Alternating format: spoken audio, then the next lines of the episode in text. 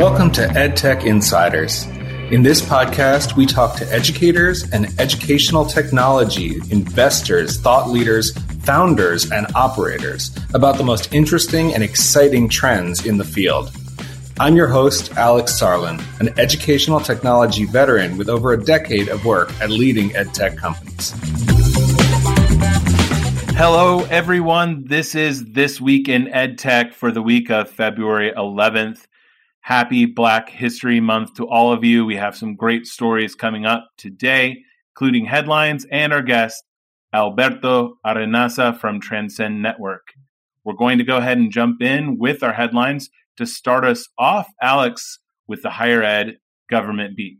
Yeah, a couple of really interesting issues in government higher ed policy, especially federal government higher ed policy this week. The first one was the House of Representatives in the US passed what they call the College Transparency Act, which is an act part of a larger bill.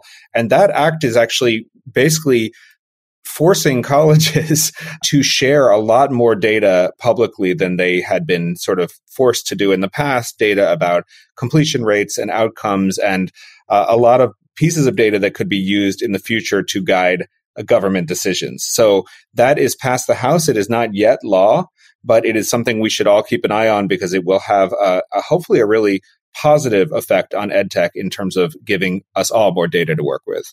And this raises the question of where does edtech and policy collide?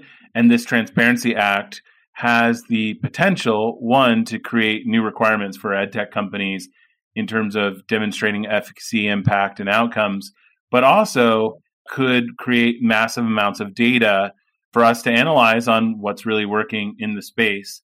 The other big story in this bucket on higher ed is around the free community college movement, championed really by Bernie Sanders, you know, in the prior election cycle. Jill Biden, the first lady, has really been the figurehead for this one. And basically on Monday, she gave a speech and said, it's not happening.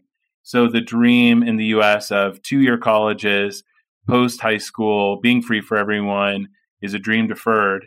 The criticism was mainly around, you know, mixed results in terms of completion rates and efficacy. You know, you have to think that with some of the new higher ed ed tech powered models out there that might be able to show higher efficacy, there might be an opportunity to come back for this one but the overall price tag would have been $45 billion for two years of free community college over the next five years. So that one has gotten a big pass. Alex, as you, you know, connect the dots between both the transparency and the lack of, you know, community college support, what are your main takeaways and implications for the space? It's a great question. Uh, what putting together the two headlines, I think what I would say is that if you are a edtech founder or an, working at an edtech company that works in the higher education space, especially if you work in persistence or nudging or trying to do behavioral change, these two headlines really go together because the free community college system is not going to happen at this moment. Community colleges are still and would be even more so if there was free, but community colleges have the highest attrition rates. They have the hardest time keeping uh, working learners in school. So I would say that the combination of having a lot of additional data around persistence and completion, there not being this sort of sea change in community college, I would really look at how to uh, help first generation learners or those at risk of dropping out in any context, I would bake that into my strategy because you're going to have the data to actually be able to back up your claims and test. Yeah, we've talked a little bit about higher ed having some first mover advantages and some more winner take all dynamics. And, you know, it's easy to get distracted with the small number of elite uh, colleges that have right. pretty big controversies around admissions and trust. But I think for the community college space, this lack of funding and the increased focus on outcomes is is going to accelerate consolidation. And you know, I was talking with Mike Berlin from Guild the other day, and you know, he talked about this not playing out as a nationwide ecosystem or map. It's really state by state, and so I think we're going to end up seeing some states that do double down on their community college systems, others that really step away and embrace fully alternative models and others that you know really don't do much and there will be a vacuum. So it's definitely a space to watch. Um, that actually leads us to earlier in the pipeline a space that you and i know really well alex personalized learning. Uh, it used to be a buzzword then it was a bad word. Well it's back again. Personalized learning is now getting a makeover with social emotional learning being at the forefront there's a number of companies out there. Um, article recently highlighted Wayfinder and Empowerly that are really trying to bring personalized learning and dashboards to the social emotional space. And the concept is not really the original concept of personalized learning, which originally it was based on a student's academic proficiency. They would be served up differentiated learning programs or models the kind of new frame for personalized learning, which I think is probably an iterative improvement, is really understanding who the learner is from multiple angles and then providing differentiated learning experiences that allow them to engage and connect with the learning, even if it's not necessarily about accelerating the sprint to some sort of test score as the kind of personalized learning version one was. You know, I know you have some unique um, perspective on this, having worked on this yourself as well. Uh, yeah, absolutely. And personalized learning has always been a little bit of a fuzzy concept. It stood for a lot of different worthwhile movements in education and, and in edtech.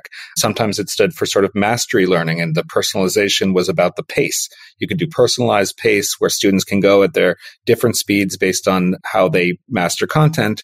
And that's one version of personalized learning. Another is uh, adaptive learning, where just as Ben, you just said, people get different content or different modalities of content based on their prior proficiency or base, you know, and then a, a third, which I think is was not really always included in the personalization, the, the idea of personalized learning in the past is the idea of personalizing learning to the um, the, the, social emotional needs and and even the uh, neurodiversity of students.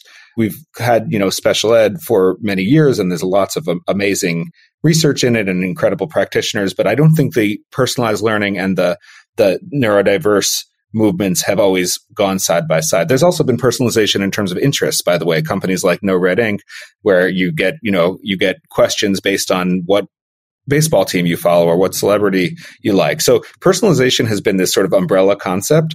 I think this is a very positive move to sort of rebrand personalization as around social emotional learning and neurodiversity. And, you know, CZI which was one of the, you know, really had personalized learning at the core of, of its education philosophy, has just released this Along, which is a, a standalone product designed for teacher student mentoring.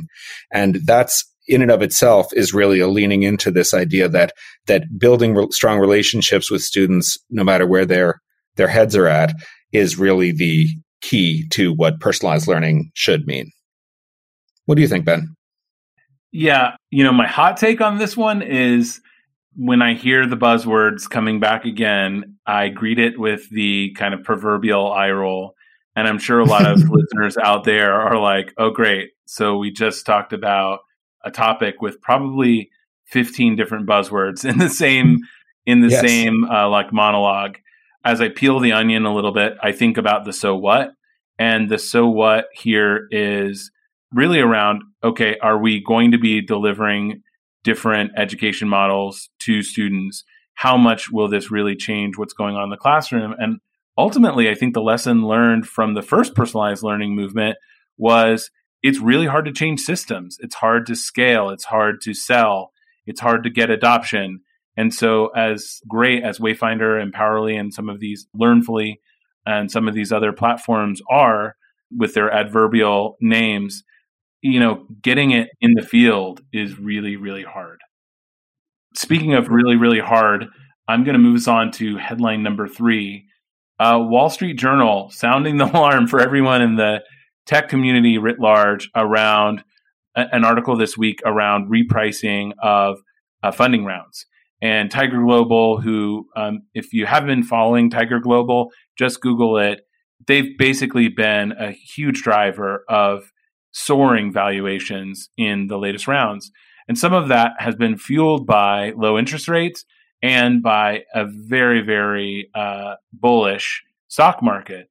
But as the market has really tanked here in the last couple of weeks and particularly impacted edtech stocks, some of these investors are pulling back. And so we're watching really closely around whether that's going to hit or reprice rounds. In the article itself, it talks more around B and C growth rounds being repriced. And that's when you're usually looking for a 5 to 10x return on your investment. And the kind of time horizon of IPO is more in the four or five year time horizon. So the odds are it'll have a greater impact on those middle rounds and less of an impact on A and seed rounds. But, you know, ultimately this entire system, you know, rationally would be connected and you would see all kind of rounds reprice. And when we have a, a, a period of time where thing where values are getting pushed down, the common investor advice to founders is conserve cash and like play for the long run because they don't want to have uh, their next round raised at a lower valuation or a down round or a cram down. So it is going to be a really tricky environment now for our edtech brothers and sisters out there navigating funding rounds because the hot stove is cooling down a little bit. Yes, it's going to be interesting to watch how that plays out uh, in the future. I think, you know, we've just seen 2021 be this enormous banner year for edtech IPOs. There have been a, a lot of IPOs this year compared to any previous year in, in, in the last decade or more. And I think now the the the world is looking at some of these edtech IPOs. The number of public companies has really has basically doubled or more in that are education technology specific. So I think what happens in this next few months, if there is some kind of repricing, or if there are, if people lower their estimates about where the stocks are going, um, it could be that the that that the whole sector sort of suffers from any kind of repricing within any single company because people see these companies all sort of locked together moving in the same direction so the whole sector may see some kind of a damage done yeah and you know another important point is as stock market returns decrease some of the budgets that go towards education spending are hit because those you know stock returns tend to accrue to the highest earners. And you know from a marginal tax rate those tend to be pretty high contributors to you know state level funding if not federal. So like in a state like california you know where we've had banner surplus years something like 50 billion surplus projected for next year based on the 2020 tax returns 2021 if it is a harder year for the stock market it could also hit edtech founders on the revenue side. So speaking of revenue and the markets, how are things going on the M&A beat, Alex? Yeah, so uh, actually, a, a, lot of acquisitions uh, announced this week. Let's we'll, we'll, go through them real quickly. Not too much analysis, but we'll jump back in and, and talk about a few of them. So the Cengage Group acquired uh, InfoSec, which is a cybersecurity education company for almost $200 million. That is interesting. StudyTube, uh, it, it, acquired a course catalog platform in Europe that I think is B2B focused, as well as closing a Series B. GoStudent, which is the only edtech unicorn in Europe, acquired Seneca Learning and TUS Media Group. I may be mispronouncing that after they just got a very large funding round. In India, Bright Champs, uh, which is a, a, global platform, acquired a company called Education 10X, which does financial literacy for children. That's an interesting move. And, you know, speaking of community colleges, Aviso Retention, which is a Ohio-based edtech company, was just acquired by a larger company called Watermark. That is a company specifically in exactly the space we named, which is keeping students from dropping out of community colleges, which is a serious problem for those schools. And then lastly, Modern Campus, which is a higher ed platform company, acquired two companies. One is a text messaging platform called Signalvine. The other is Augusoft, a management system for workforce development. So you're starting to see more about the higher ed and workforce world starting to combine, seeing, you know, Cengage, which is an ed tech publisher, buy a cybersecurity education company. They're obviously trying to move into the skills gap.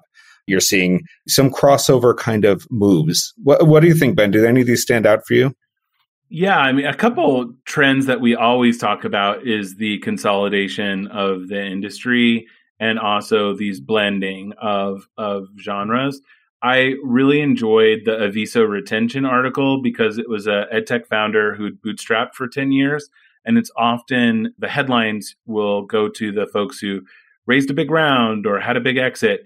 But when you're bootstrapping, it can feel like a long, long road. And for a decade, Aviso Retention was bootstrapped in Columbus, Ohio, and gets that exit. And I think for founders out there, from an economic standpoint, doing things on your own can be really intimidating. But when you do exit and you get the lion's share, if not, you know, 100% of the proceeds, it can have, often be a better return than if you've been diluted from raising multiple rounds. So really enjoyed that that update. I also really appreciated Alex you sharing this with me, and hopefully we can put in the show notes. Dealroom, a new EdTech dashboard kind of co-founded by Brighteye. You know, we had Reese last week talking to us, and you know, it's kind of Eurocentric in terms of a a deal database, but it really is like a, a similar product to HolonIQ in terms of analysis and details. And so when we get to our game later, I pulled some insights from there. But you know, another great way to stay abreast of what's going on on the M and A and fundraising side. 100% and you didn't mention the best part of this edtech dash which is, that it is completely free unlike many of the other information platforms out there. It is open source and free and founders can actually apply to add their companies to it but it is trying to be a big free open catalog of what's happening in edtech. It's definitely a great resource for for all of us who follow the field and we will definitely put the link in the show notes. Ben talk to us about book bans yeah. So, headline number five, wrapping up our headlines of the week. Alex, I'm on a school board and we get a lot of controversial things coming across in the board meetings. But man, has January and early February been a shocker. The kind of rise in book bans across the U.S. been both um, tragic and disappointing, with state legislators weighing in on what schools and school libraries can have as well as what can the public library have. And it is part of a broader theme of activism at the school board level. And gosh, I wish there was activism at the school board level around teaching and learning. In this case, we're getting a lot of activism around, you know, um, national politics. And, you know, it does tie into Black History Month in that Toni Morrison, a treasure of our country, had her book Beloved banned in many schools. And so a group called Voters of Tomorrow, a youth led nonprofit, is giving out hundreds and hundreds of copies of that in Austin and Fairfax, Virginia. And let's just let's be real here. Like intellectual freedom starts in our public schools. And we need to have we need to take a stand that our educators are entrusted with supporting the learning journeys of our students. And this overreach from a policy standpoint from our state legislators is really concerning and like politically likely to backfire in in some areas. In other areas, this is just a continuation of the mask bans. This is a continuation of gender identity politics that um, ultimately weighs on a public system that is already straining with COVID and, and so on. You know, what are some of the trends that you're seeing here and how does this connect to the bigger picture? It's it's really interesting to see. And I think, you know, my my take on this is that there has been a sort of real loss of faith in institutions in the US for, for quite a while. And people have different theories about why that is, but the sort of the approval rates of Congress, the approval rates of even the military, a lot of very serious American institutions have gotten uh, really um, have become polarizing, have been have become places of of political conflict. And I think during the COVID era, we've seen elementary and high schools really at the forefront of that. There, there's fights about mask mandates. There are fights about all sorts of things. The, the critical race theory. There's a lot of political hot buttons that are happening in schools. And I think that this book banning is an extension of that. I think you're having a populist uprising against the idea of you know of public schooling in some ways and and the idea of teachers and curriculum creators being the arbiters of what should be taught in schools and you're seeing these sort of uh, populist movements against it i don't know where it's headed i have a feeling it will hopefully um, begin to cool down and not be at least as heated o- over the next years as as COVID starts to fade away. But I think it's a really interesting sort of mega trend in in the U.S. that it's it goes beyond schooling. I think it's really about you know people versus government, uh, and and school is just one of the hot spots. Yeah, and the edtech um, take on this too is like how do edtech companies and products navigate this landscape with all of these political minds just waiting. And I do think this raises questions about user generated content. How much does an edtech company have a responsibility in regulating that user generated content when it's shared on its platform? And what kind of risk are schools and school districts willing to take or universities? And what kinds of accountability will there be? So I think it really is a big shift from post George Floyd, where we had a lot of movement in terms of inclusive curriculum and bringing multiple perspectives and voices. This backlash is really, I think, in, you know, in dialogue with with that movement. You know, hopefully we can land in a place that is both good for kids and also inclusive for our communities. 100%. I mean, user generated content and also curriculum. I mean, a lot of ed tech companies are delivering curricula into schools in various ways. And if curricula is a hot button issue right now, as it is with people thinking that Maus is inappropriate for schools because of the nudity in it. You know, if, if, if people are looking with that fine tooth comb at what their children are exposed to and trying to fight back against curricular decisions, any ed tech company that's putting curriculum into schools has to take note of these and and basically take a stance. They have to either go anodyne and say, you know, we're not going to do anything controversial at all. We'll take everything out, or they might, or they'll they'll have to take appear political and say, no, we believe that Beloved is an important work of American literature, and we're going to keep it in our curriculum. And it's going to be it's going to be interesting times. Well, I'm excited to hear from our listeners how you're navigating that dilemma. Make sure you comment on any of our LinkedIn posts or send in messages to EdTech Insider. Coming off of those five headlines, it's time for us to play our fun game, and then we'll follow up with our interview on the game, we're playing Two Truths and a Lie. Um, Alex has been creaming me basically in all of our games thus far. So this one will be a great challenge for Alex. I'm going to give two truths and a lie. And Alex, you tell me which one is the lie. I'm going to start with Ben's personal journey. And I'm also going to do, you know, one which is related to the edtech industry. Are you ready, Alex? I'm ready. All right. Okay. So, Ben, personal journey. All right. Three different facts. Tell me which one is the lie.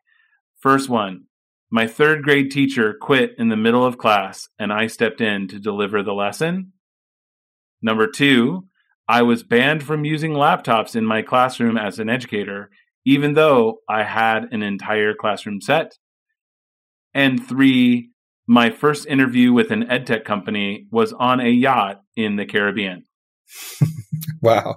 Okay. So it's about taking over from the third grade teacher is one, banned from using laptops even though they're available, or interviewing on a yacht in the Caribbean. I'm going to go with the yacht in the Caribbean is true. That just feels too strange to make up. And I'm also going to go with that the laptops are true, just because I know how committed you are to EdTech, and I wonder if that's one of your origin stories about uh, seeing technology misused in a classroom. I think the lie is the third grade teacher. Well, finally, I have a victory here. It is the yacht in the Caribbean.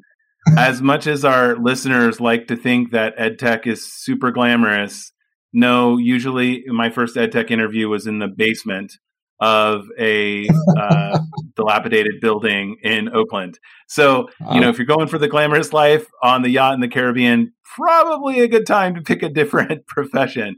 But gotcha. um, so a, yes, a teaching moment in there. quit. yeah, my third grade teacher uh, did quit in the middle of class. I stepped in to, to deliver a short lesson and then immediately declared recess time before the teacher reclaimed her spot and recommitted to the class and stepped back in. But that's my teacher origin moment. Like, oh, how did you know you wanted to be an educator? And then kudos for you on the on the laptops in my classroom. I got a gift of a laptop cart from Seagate Technology when I was in East San Jose teaching. And because of the union bylaws, whenever you get a gift, it has to be equally distributed among all educators. And so instead of using the single laptop cart for my classroom, every teacher had a single laptop to sit in the corner of their classroom and not get used all year. All right, now to the bigger edtech picture. Okay, this you better warm up here, Alex, because these are yeah. our tough ones. Coming from HolonIQ, they announced that the global edtech market is growing at an annual rate of 516% and will surpass 50% of revenue of total education industry by 2025. So that means for every dollar spent on education by 2025, over half of it will go towards edtech of some sort. The second true truths and lie is from Dealroom, the resource that we just talked about. In Dealroom, it says that Carnegie Mellon is the number three university in the US for the most alumni edtech founders. So Carnegie Mellon popping out, edtech founders. And the third Two Truth and a Lie, is from LearnPlatform.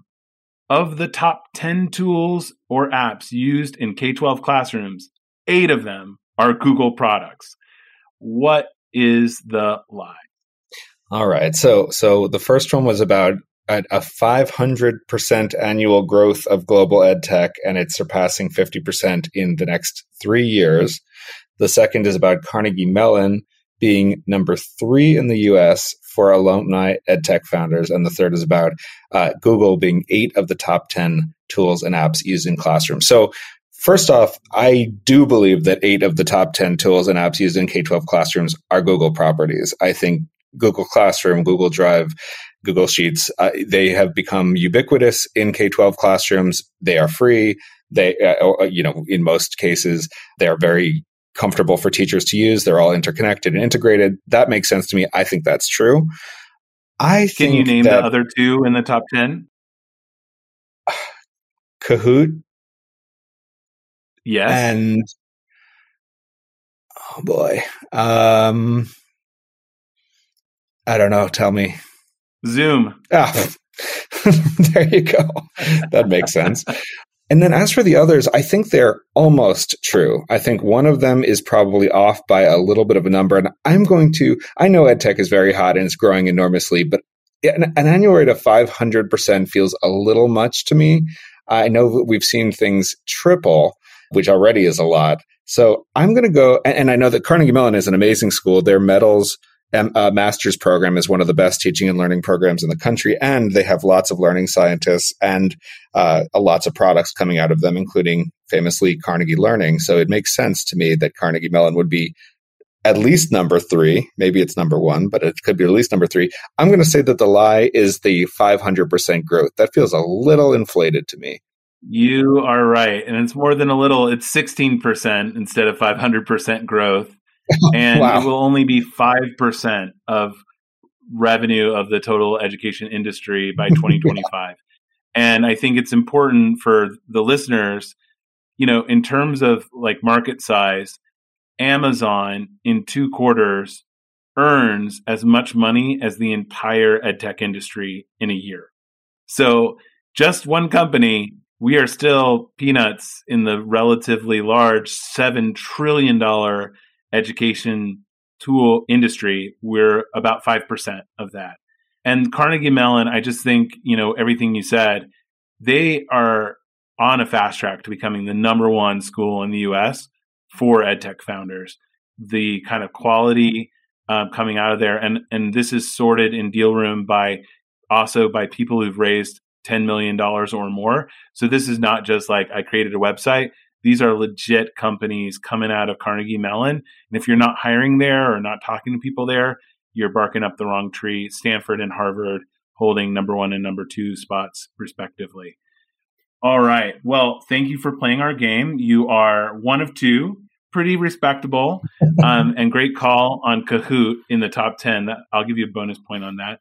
We are now shifting gears to our deep dive and our guest, Alberto Arenaza from Transcend Network. Alberto and I met, I don't know, six or 12 months ago, and he's doing amazing things in the education landscape. I know, Alex, you invited him today, so maybe you can give a little bit of background, and we're excited to dive in. Yeah, so Alberto has been a one man army in the ed tech world. He runs a the Transcend Network, which is a accelerator program for ed tech founders all over the world. It's hyper global and it focuses on often on young entrepreneurs. He himself is a graduate of Minerva University, which is alternate global university that is a ed tech company itself. And he is just a, uh, a fount of knowledge of all things ed tech. So happy to have you here, Alberto. Thank you, Alex. Thank you, Ben. I'm super excited to be here. Terrific. So, so you know, we first wanted to start with sort of broad. You have a very global perspective, so we want to start with a broad question. You know, pre-COVID, during COVID, and post-COVID, what has been your overall take on sort of the growth of edtech globally, and and maybe especially in Europe, where you've been based throughout much of the pandemic? Yeah, great. This is a question I, I love.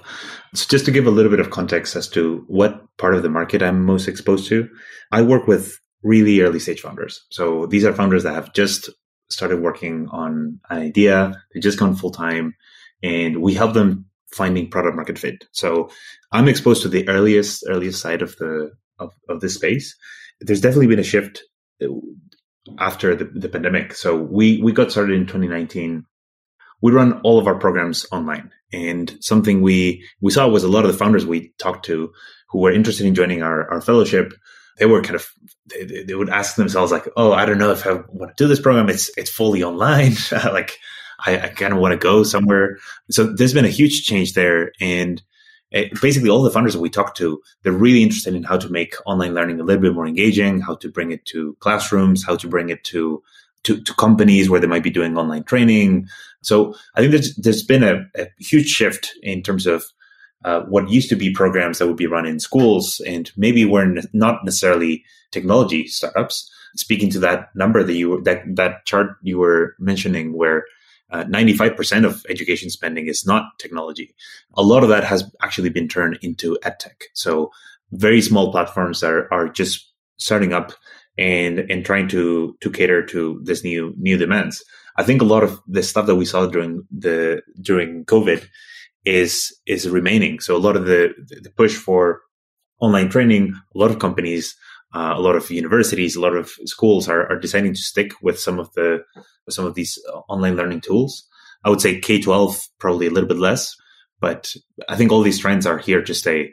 In terms of what's happened at a global market um, dimension, we've definitely seen edtech grow massively. I think uh, Ben already shared the, the numbers, but we've basically seen funding for edtech startups triple in the in the last two years. So since uh, well, actually since 2019, and and there's just a lot more funds that are specialized specifically in education, like uh, like in our own project.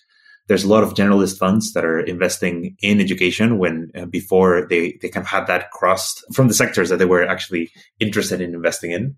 So there's been a massive change. And I think to zoom into Europe, I think Europe has actually been the, region where edtech investing has grown the most. So again, I, I want to give another shout out to Brighteye and Dealroom. They have a great um, new tool that you can play around with to see some of this data. But what has happened mainly in, in Europe is it's caught up from being, I think it was something like a 10% of all funding into edtech to over 20, 25%, I believe. It's basically seen funding grow from 700 million in 2020 to 2.5 billion in 2021. So even uh, during the pandemic, it grew a lot in the in the last uh, in the last year. And what we've seen is mostly bigger rounds. So the the actual number of, of deals hasn't changed too much, but we've seen companies like Multiverse, like uh, GoStudent, uh, companies like 360 Learning in France that um, have gotten massive rounds from a lot of these generalist investors that would never touch edtech before. So, yeah, I guess the last thing I'll, I'll, say about about Europe is I think there's one very interesting difference with other markets, which is that in the main the main two markets for edtech, which are the UK and France, there is actually a role for government that's actually crucial in enabling um, edtech innovation. So when you look at some of the largest rounds in the UK in edtech, uh, multiverse comes up and multiverse is enabled by this thing called the apprenticeship levy which allows employers to offer apprenticeships um, with some incentives economic incentives from, from the government. You have a relatively similar program in france which has enabled uh, OpenClassrooms to grow a lot. There's a an actual budget that all consumers uh, all, all citizens can spend on edtech platforms in france which is leading to just massive growth of edtech startups. So I, I actually wanted to point out that the, the role the government is playing in um, innovation in edtech in Europe, and I think a lot of governments around the world are looking at it and, and trying to copy the model. So I'll, I'll, I'll end my, my my rant here. Super fascinating, and you know the change in the funding and innovation landscape is also coupled with a change in user mindsets and learner mindsets you know, it's really interesting your background and your journey. Maybe you can tell our listeners a little bit about your experience as as one of the first Minerva graduates in the world and how that shaped your view of you know the future of education and where does that connect with this next generation of learners who are coming through and and really rejecting the more traditional brick and mortar school systems totally so i was studying at a university that was 500 years old. Um, and at the time, I, was finishing up my first year and I was bored out of my mind. I found out about Minerva when it was starting. They were graduating. They were looking for the first the first graduating class, and um, so I enrolled. I packed up my bags, went to San Francisco, and basically had four wonderful years where I was learning from a very, very diverse student body, which is uh, to me one of the biggest things that I saw in, in, those years, and something that I think is going to be very impactful in, as we think about the future. It's a it's a model that's very focused on interdis- interdisciplinary thinking. So the first year, everybody studies the same, but not only is it focused on these concepts, but it's also applied. It, it, it's focused on applying them as well. So it basically gets you into a new city every single semester, different city of the world and it gets you to apply all these things that you're learning in your classroom to to the real world. So there's a lot of valuable lessons, uh, a lot of growing up moments as well when you show up in India and you have to uh, go get coffee and it's uh, it's difficult and you can't speak the language in, in South Korea or uh, in Argentina. These are really really valuable lessons and what enables it is um, this online learning experience that reduces the cost to a fraction of what any U- U.S. university would uh, would be. So that's actually a, a, a key thing that I, I, wanted to highlight, which is that edtech plays a role in taking something that would be extremely expensive if it was done offline, and allows anybody like like me, just coming from Madrid, to to be able to to join this program. So Minerva was a really interesting experience for me. I think um, I got four years of being an early employee at a startup, basically, because we were really involved with the administration, with with everybody, with the professors. I just I just knew that I wanted to be in the space. I wanted to help more early stage founders build new projects, and so that's how we ended up co-founding Transcend. I think one interesting thing we were jamming on before before the show is how much of a how much of a change we're perceiving in um, college student interest, in, in young people's interest in, in edtech. I think generally there's a, a, push towards more meaningful work. And so I think um, that that's a really favorable trend for edtech. So people are looking for work that is meaningful. They don't just want to be clicking buttons so that a, a company can be a little bit 1.1% more efficient with these ads. They actually want to do work that matters. And whether it's climate change or education or mental health, I think a lot of young people are looking uh, towards that. I think edtech is still pretty early on in terms of being able to to be a leader in terms of recruiting from universities. I probably don't have a, a very generalizable example, but I had a really hard time finding any opportunities in edtech. I would say it's it's been it's been a lot easier for me to found a company to uh, do all the things we've done with Transcend than it was to actually get a job in edtech. So I think um, there's still some room for growth. I think this will also change as companies reach a higher size. So I think education technology has been a very fragmented uh, market generally with relatively small companies. And um, I think that's made it difficult for companies to build a really strong presence, a, a very strong global presence, which is important, and to recruit from from university. So I think this is changing. I think we need a lot more courses, a lot more apprenticeships, a lot more programs that help students on board kind of get started in, in the in the edtech industry uh, because I think there's a lot of really interesting stuff happening in this space, and I think we need a lot more people, a lot more diverse experiences and, and perspectives. It's, it's, really makes a lot of sense, and it's it, it's amazing how Minerva, you know, everybody I've met who is a Minerva grad really seems to be a full global citizen, and they sort of think about the world in a in a very familiar way. It doesn't, it feels like very natural to travel and explore and work internationally. And that is where EdTech has been going. So it mm-hmm. feels like a, a natural fit to me. I, yeah. You know, I wanted to double click on something you said before about um, apprenticeships in the European market. You know, one thing that has always struck me as very interesting about Europe and when it comes to education is that you have all of these different countries often have centralized education systems but there's also a sort of europe wide thinking about certain types of education. There's a lot of transferable credits. They, I know the Nordic countries, uh, students can go to schools at any of the Nordic countries. So if you're from Sweden, you can go to school in Finland, and it's treated you're treated as a, a local. There, there's a lot of really interesting cross-border collaborations, as well as a long history of really effective apprenticeship programs, um, often sponsored by enormous manufacturing and industrial companies as well as as well as other large companies in Europe. So Europe has been a little bit more in my mind experimental in putting together the the pipeline from college to work. And I'm curious if you could talk a little bit about how that has affected the European edtech scene. Totally. So I think is, there's super interesting case studies to look at in, in Europe. In a way, I think there is a, a shared culture around education in Europe, uh, a really strong push for high quality public education, which is, is truly incredible.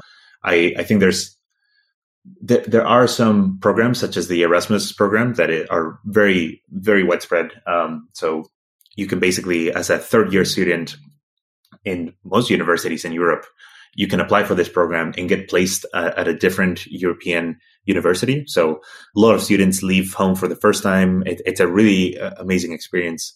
So there are some positives, but I would say, for the most part, countries tend to be very isolated. So even from an edtech uh, growth perspective, it's really hard for, let's say, a bootcamp, a a company that's even selling like a SaaS tool to to grow from, let's say, Spain into France or Italy, because a lot of the public systems um, are centralizing the decision making. Mm-hmm. It's um, it's really difficult to to to expand from a kind of edtech uh, go to market perspective. And I would say there are relatively different models in, in different uh, countries. So if, I think uh, when, you, when you talk about apprenticeships, I think Germany has been the, the, the global leader. Right. And what they've built in terms of the, the infrastructure for local chambers of commerce to be the meeting point for universities and employers, that is not something you can find in Spain and Italy and UK um, they're they're very different. So like the apprenticeships, for example, in the UK, which uh, they're making a comeback now, they're a lot more decentralized in a way. I think Multiverse um, acts as a as a marketplace, and then the government comes in and adds a, a digital wallet that matches matches the, the funding that the company is providing.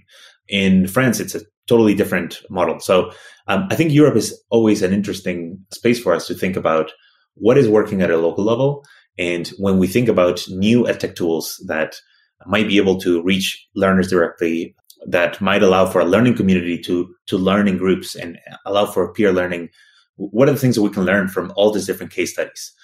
But um, but yeah, I, I think uh, when we look at higher ed specifically, there's just a ton of different regulations, and it, it's actually very diverse, which is I think is is a really interesting kind of uh, advantage. You know, we've talked a lot about Europe.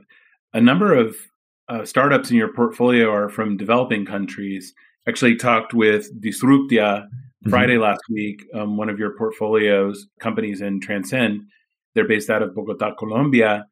Mm-hmm. How are you seeing edtech um, innovation scaling in in developing markets, and what's similar or what what's different? And you know, for our audience, like how should they be thinking about some of these regions like LATAM?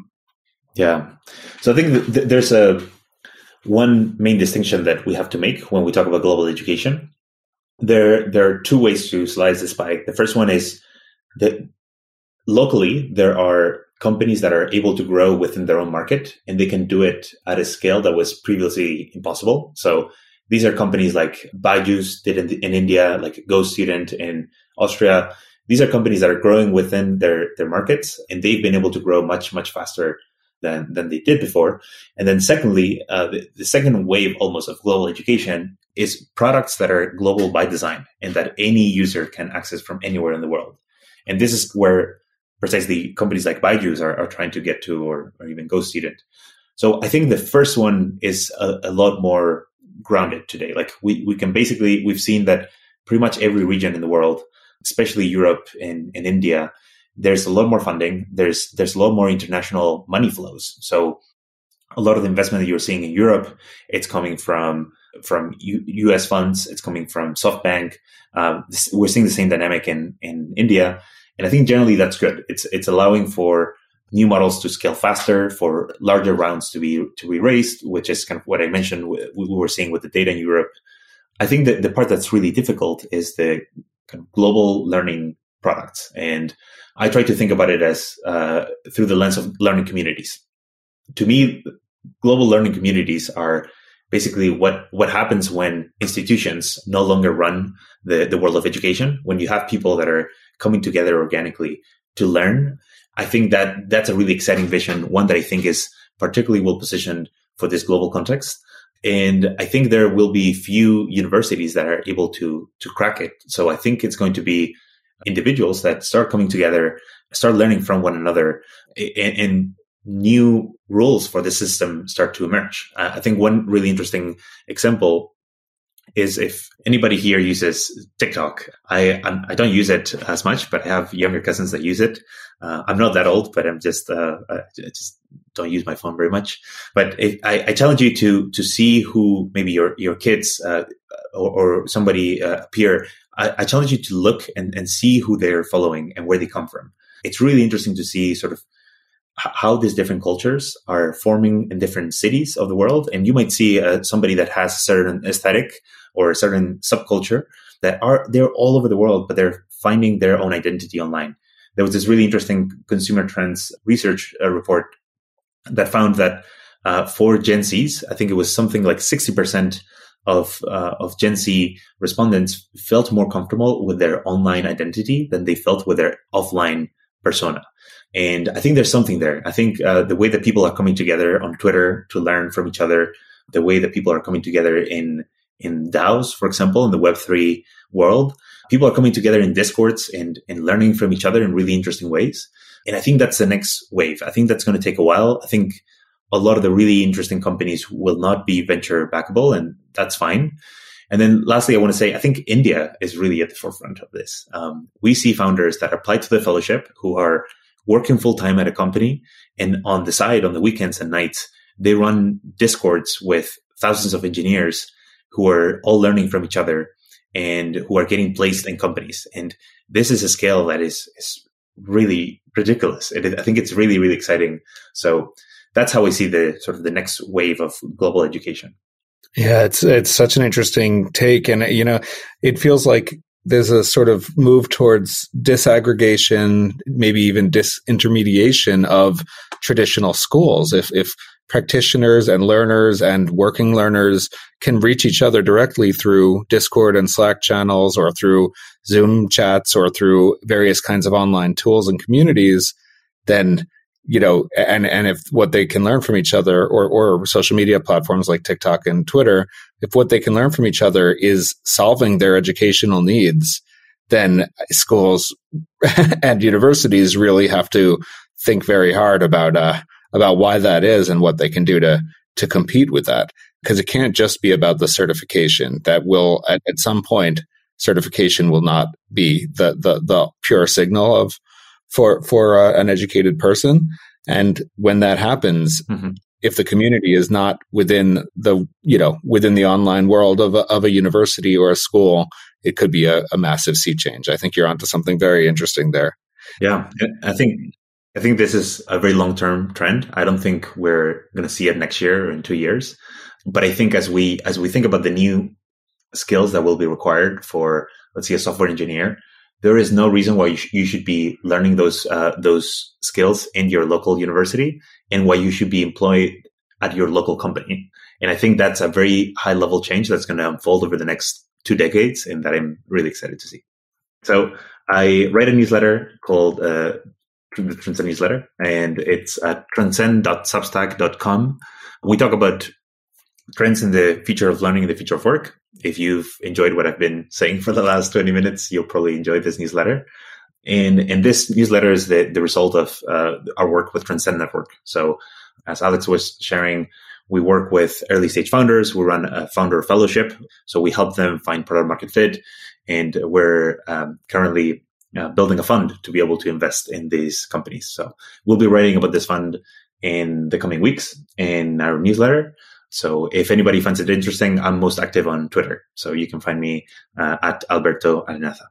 And we'll put that that link as well as the link to the to the newsletter in the show notes for this week. You can always find that there. So Ben, do you want to take us out? Yes, uh, thank you for a great interview, Alberto. Always insightful to talk to you. Also, thank you to our listeners for navigating yet another week if it happens in EdTech, you'll hear about it on This Week in EdTech. Thanks for listening.